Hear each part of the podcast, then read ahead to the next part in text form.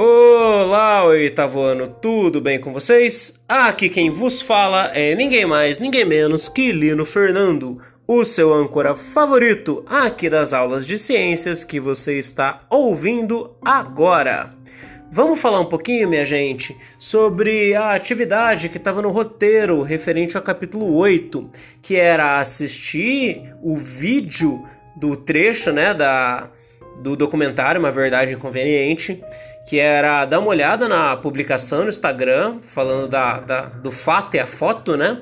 Mostrando ali o derretimento de uma geleira, e para fazer um comentário relacionando com o que a gente viu na aula, tá? E a aula fala um pouquinho dos impactos ambientais causada pelo uso de fontes energéticas baseadas em combustíveis fósseis, tá? Termoelétricas, é, utilização de petróleo e seus derivados. E aí, lá na videoaula, eu tinha dado o exemplo da cidade de Wuhan, né? Que diminuiu aí em, em quase 40% a concentração de dióxido de nitrogênio, de NO2, tá? Que é um subproduto aí derivado da queima de combustíveis fósseis, como petróleo e carvão mineral. Tá? Isso aconteceu em Milão, na Itália também. Esse fechamento, esse confinamento das pessoas e a paralisação da indústria e do comércio, da circulação de pessoas, levou a cidade de Milão a diminuir em 40% também a emissão de dióxido de nitrogênio. Tá? Veneza, que é aquela cidade que é cortada por rios aí, né? Uma cidade praticamente alagada, né? Ela tinha suas águas turvas por causa da movimentação de barcos e do turismo. A cidade está com águas cristalinas, animais voltaram aos canais de Veneza. Então tudo isso mostra que é necessária e é urgente uma mudança da nossa postura em relação a alternativas de produção energética, né, de produção de energia, e que também é, nós não estamos preparados para um novo cenário de catástrofe ambiental.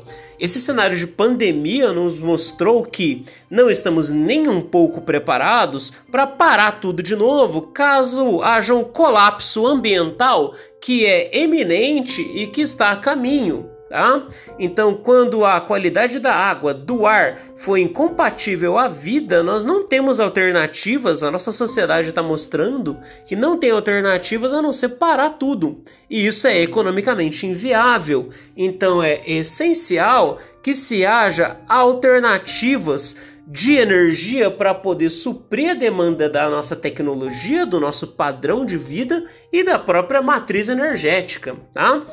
Então, na nossa atividade, era para olhar um pouquinho do, do trecho, né, do, de uma verdade inconveniente, na qual ele fala do derretimento das geleiras na Groenlândia de 92 até 2005, que diminuiu aí mais de 40%, quase 50% do gelo que existia na Groenlândia.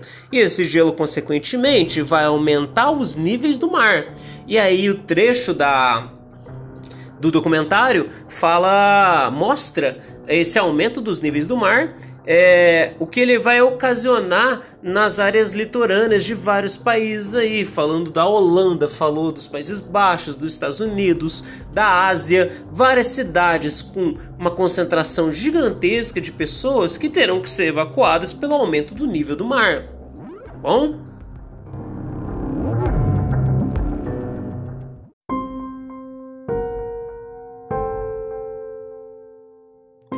que está exatamente no link colocado no roteiro, no conteúdo extra, que é o link do National Geographic Brasil, como seria se todo o gelo da Terra derretesse.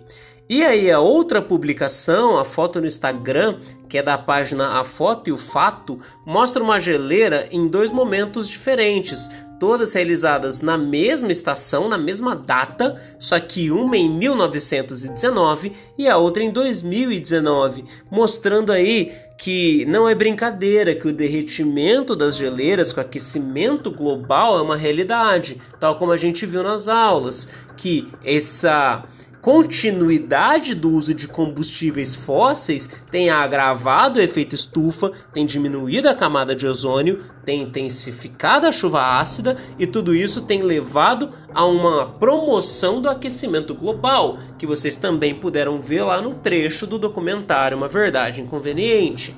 Tá bom?